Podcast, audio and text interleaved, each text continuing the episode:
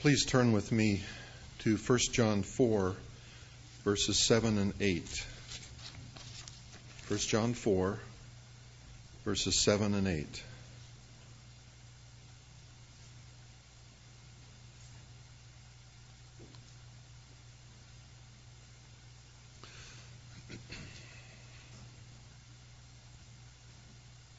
Beloved, let us love one another, for love is of God, and everyone that loveth is born of God, and knoweth God.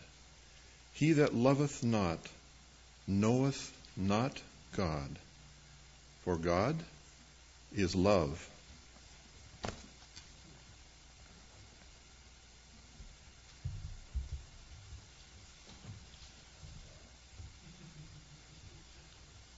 I need to lose some weight. I can't fit through the little holes that you cut out for me here. Um, just a few thoughts before we have our communion uh, today. I've been thinking about this, and I wanted to just talk to you from my heart again, as I did last week. This is an unusual thing, two weeks in a row. Yeah, it's amazing. Um, surprises me. I called my granddaughter's father not my grand, yeah, my granddaughter. That'd be my son. I called, and um, and I said, son, I think I want your daughter to come over with me next weekend. She's nine years old, and uh, she and I are kind of special. We're kind of knit together at heart. And I want her to come over, and I want her to just to be here at the coast. He says, Dad, that's a long ways away. Well, I'll bring her. And so We'll see what happens. I might even be here three weeks in a row, but I won't be here for church. I'll have to kind of come over for after church because I'm in Willits. Okay, I want you to take a look at that verse that uh, Dean read to us again. Uh, do you have your Bibles open? Let's look at it real carefully. 1 John chapter 4 verses 7 and 8. And I just want to say a few words, well, maybe more than a few words. Uh, beloved, let us love one another, for love is from God. And everyone who loves is born of God and knows God. Now those words are powerful. And I think there is an abbreviation of words there, a kind of a condensation where huge thoughts are tucked into just a short little sentence. Uh, say it one more time. Let us love one another, for love is from God. The ability that we have to find the greatest meaning and satisfaction is in love, and it comes from God. God is not only the author of love, He is the demonstrator of love. Would you agree to that? He sets the, he sets the model. And He teaches us about love in the way He has chosen to love us. Were we worthy of that love? Trick question, maybe? Were we worthy? No. In our view, and in probably legal views, the answer is no. But in God's view, absolutely yes. Absolutely yes. He is the one that set the value. And it was worth everything he had. Now, we don't feel that way about ourselves, but apparently he does. Beloved, let us love one another, for love is from God. And so, because He has set such a high value on us that it was worth any price to have us back, to have us close to Him, we should do the same for one another. We have to see value in others that is very hard to find in order to love like that. Isn't that true? And so this is a powerful verse, and it's followed the one who does not love does not know God. I have found myself saying things and thinking things about other people that I don't think match what God would say or think about those people.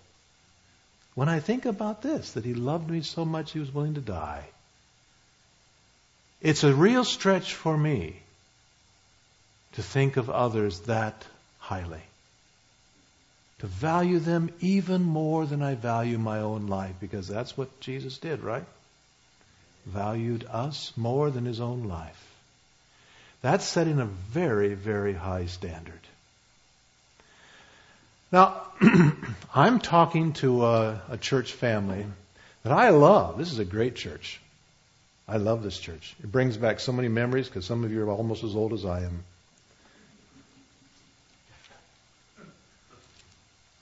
You're not laughing. That was a joke.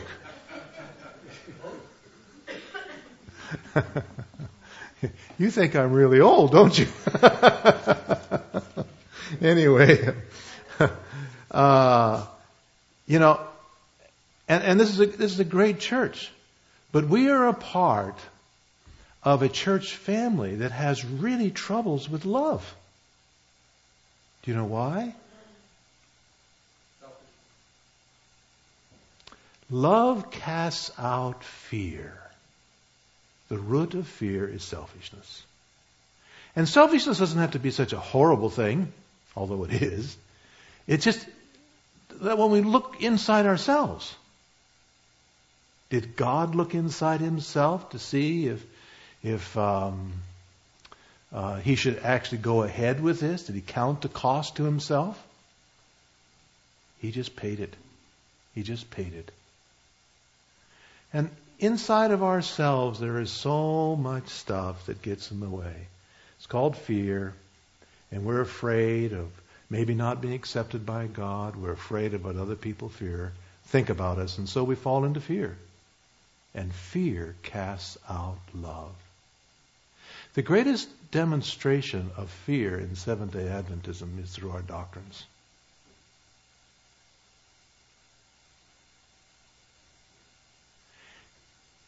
Let me tell you what, what I mean by that, because that's pretty challenging. Um, have you ever been around a Seventh day Adventist Church and looked at the license plate borders? You will find a border that's very commonly used in Seventh day Adventists. The seventh day is. And that is kind of used as kind of like a definition of Adventism. Seventh day is the Sabbath. And everybody ought to know the seventh day is the Sabbath. Is that the most important message we can give? Are you with me now?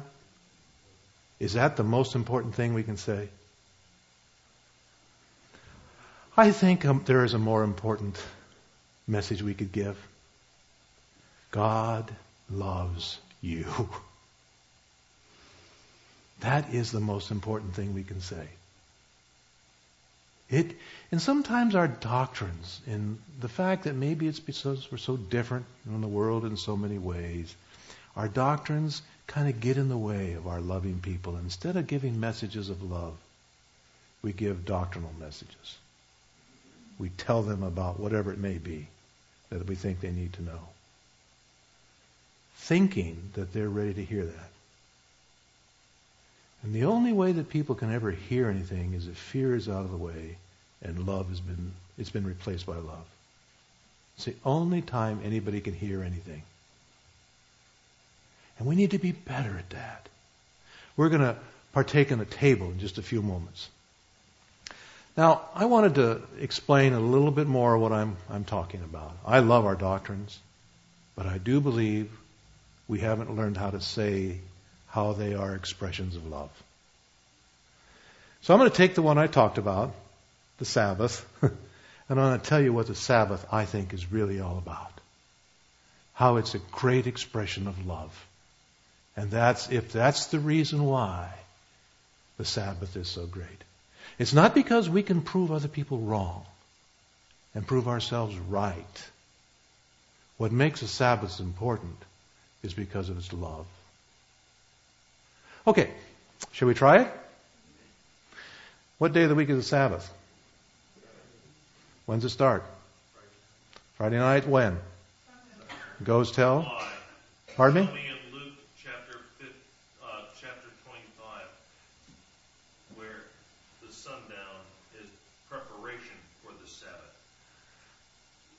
Chapter 15, verse 25? No, chapter 25. It said they were preparation for the Sabbath. Yeah. They are, and, and you, let me look at that, see what you're talking about. Luke 15, verse 20, 25, verse 15, I think is what you said, right? Verse, well, there's no tw- chapter 25 in Luke, it ends with 24. And then I'm totally wrong. But it was. Uh, it says um, uh, in 24:1, but on the first day of the week, early dawn, they came from the tomb bringing the spices which they had prepared. And then probably it's in the earlier chapter, preparation for the Sabbath. They were very, very moved about needing to prepare the body before the Sabbath came. Right, so the Sabbath was not Friday night. The Sabbath is Saturday, period. Not Friday night. It said, you just read it yourself, sir. Oh. First day of the week. The Bible in, in, in Genesis, we need to look at this a little bit more carefully. Uh, do you mind if we come back to that and look at that more carefully, maybe on a one-on-one? Because I, I'll just be quiet. no, no, stay with it. But what, what it is, is that I need to get the other point across, and then we can talk about this. The other point was that the Sabbath is a, uh, Friday is a preparation day for the Sabbath. It starts at uh, sundown on Friday and goes through sundown Saturday night. Now, is that what Sabbath is all about? What is the Sabbath all about? Yeah. Let me just give you a couple of ideas, and I'm going to go to my remote now so I can move a little bit. I hope we got it turned on. Stay with this one then. All right. I'm going to go to the remote. Is it on? Okay, very good.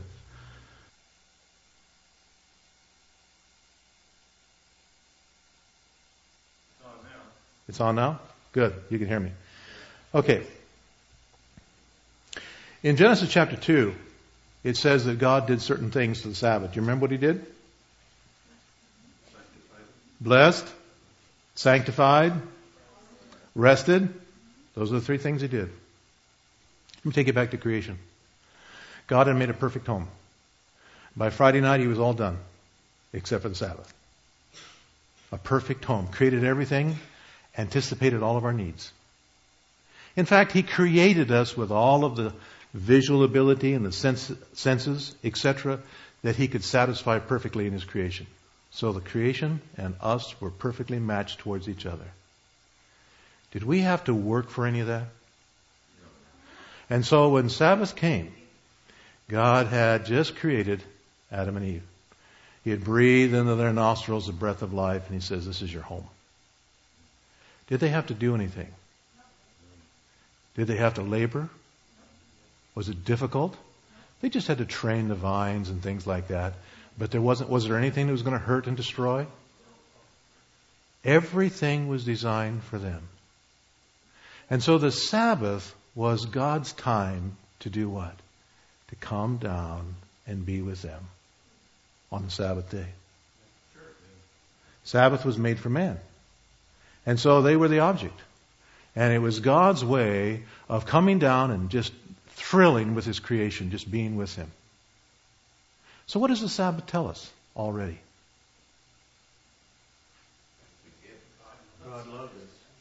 He thinks everything through ahead of time, completely plans for our happiness. Nothing could make us more happy. He's already done it all. We don't have to do anything. It is a gift. The Sabbath is just simply there to thrill in the gift with the giver. That's what the Sabbath is all about. Now, is the Sabbath then more about a law or is it more about something else? Ah, I like the relationship thing. And it's also to remind them that God takes care of everything, right? So when you get further down through history and you get to these Sabbath wars, and even when I was younger, some of the churches would get into these uh, Sunday wars, Sunday Sabbath wars, and they would make legalists out of Seventh day Adventists. That was only valid if we had the Jewish concept of Sabbath, which is a thou shalt not. All the things you shouldn't do. That's not God's concept of the Sabbath. That's what the Pharisees made out of the Sabbath. But if God gives everything and provides for everything on the Sabbath, the Sabbath is really all about grace. Isn't it not? Are you with me on this? We don't do anything. It all, which way does it come? It comes to us. From God to us. And so the Sabbath is a sign of what God does for us. It is the premier sign of all time to celebrate the fact that God has given us all kinds of blessings. That's what it's all about. What other kind of blessing did God give us that the Sabbath is a type of? Redemption. That's another type of a Sabbath. And so in, in the case of this situation, in the redemption, God just takes care of all of our sins. Do we have to pay the price? He does, right?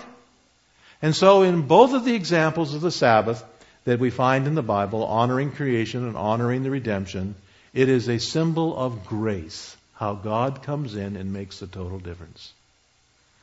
So, whatever we say about the Sabbath, we must be very careful to remind people about the Lord of the Sabbath who does so many special things for us. It's not about a law that has to be kept in all this kind of a detail. It's about a lawgiver who gives so much to us. That's what it's all about. And so God said He blessed it. What does the word blessing mean?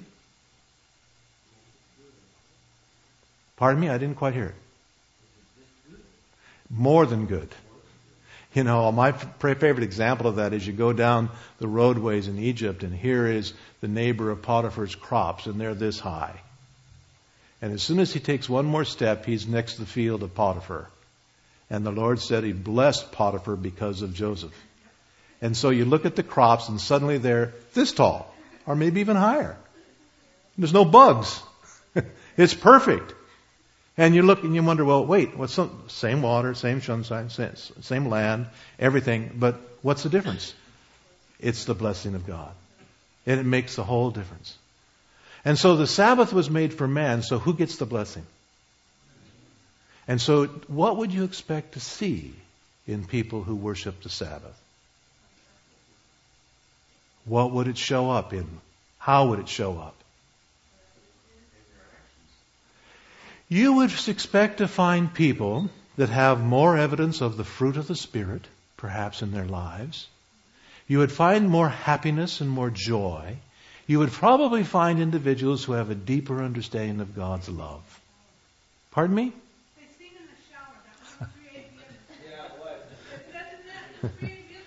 okay. So blessing. okay.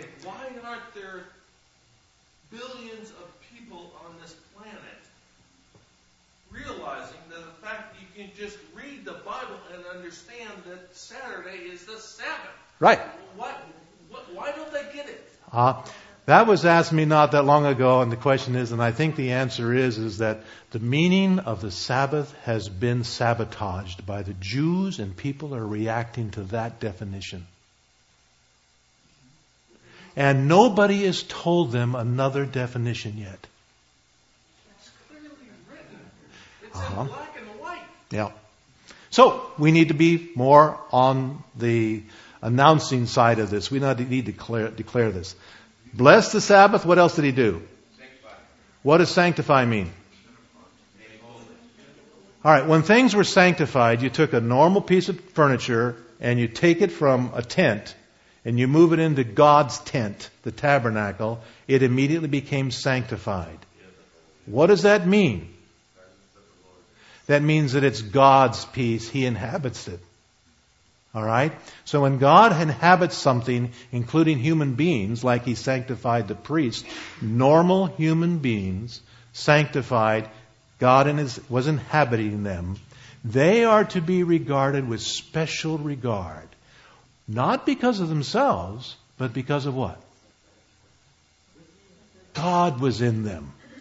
So God blessed it, He sanctified. Therefore, when the Sabbath comes about every week, What is God supposed to be doing inside of us? Blessing and doing what else? Sanctifying. When he came down and spent the Sabbath in, with Adam and Eve in the garden, what was he doing? Sanctifying them. He was inhabiting them.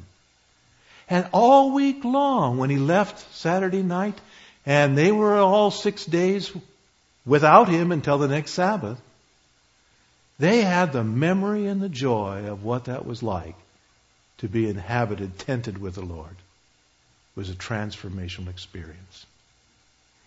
Now, what I'm trying to say is this.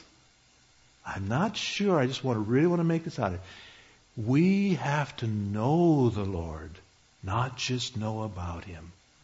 The Sabbath is the time where God has set aside primarily for us to know Him, experience Him, and have Him come into our lives. And people will be able to see the difference from that. And that's a gift of grace. And so you would expect. Say again? Yeah, the residual is pretty powerful. And the anticipation of another Sabbath coming is pretty exciting. And so let's just summarize here real quickly we're, where we're going. Should people be able to see the difference in Seventh day Adventists? If they're being blessed and if they're being sanctified. What kind of a difference? Pardon me?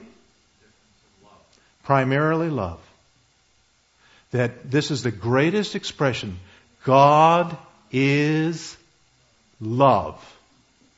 And if God is inhabiting the Sabbath with us, if He comes into our life, the greatest transforming effect will be the experience of love by this kind of a God who will indeed change the way we relate, to everybody else. That's what Sabbath's all about.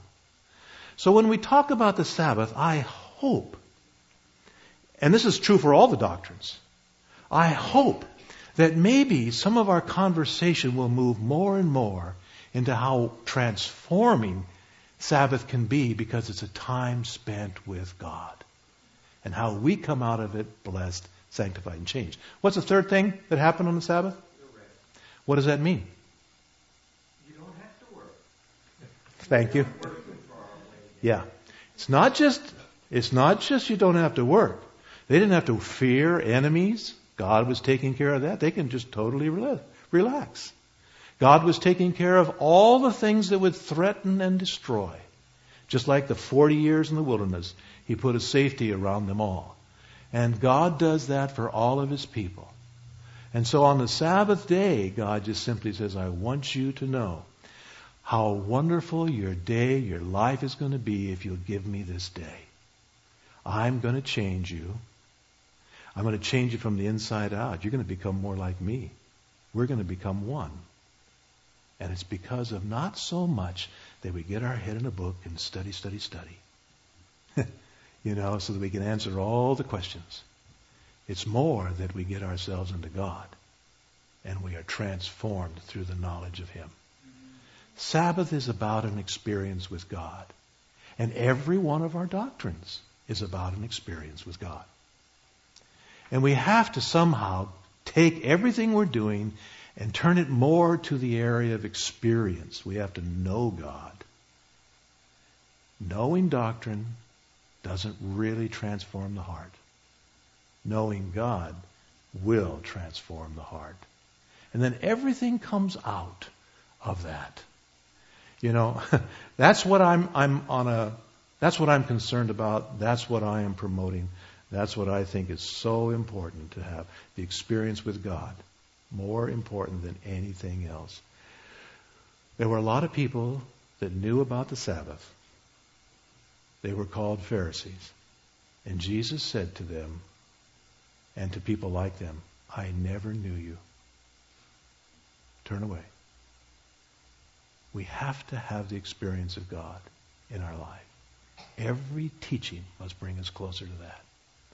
So, if you figure that God wants to tell you something and teach you something, you must understand that underneath all of that is this need of God that just like when he came to visit Adam and Eve in the Garden of Eden, it was for one purpose not to make them theologians, but to make them part of his family. Because once that happens, all the rest falls in place. Now we're going to eat at the table here in just a few moments. And Jesus has invited us to experience what he went through with his disciples to wash each other's feet. You know, we have to love one another or we will not know God. And then we have to come back from that experience and we're going to partake of the broken bread and the grape juice. What do those two things represent? The body and blood of Jesus Christ that was poured out. I fully expect that my life is going to be broken. I fully expect that my life is going to be poured out. But I, you know what I delight in in that? Not the, the horribleness of that, but I delight in the fact that in experiencing that, I am becoming acquainted with the immeasurable love of Jesus for me. And that is the most important thing. And so this is a, a, service that reminds us of what I've been trying to say this morning. I invite everybody uh, to participate. I invite the children to join with their parents and talk. That's what God said to Abraham they needed to do. Explain these things, share these things with them, experiencing them. Very important. Make, help your children to understand. Tell them what it means. All of that kind of thing. And then um, we're going to separate into the first. We're going to separate into the foot washing. I think the ladies are going to go way back into the far, far away youth room, and the men are going to go over to the social hall. And I want to tell you right now that both of those rooms are warm, so you can go over there and then you'll be back, and then we'll partake of the Lord's Supper. May God bless us in this service that we might experience something of Him in our lives.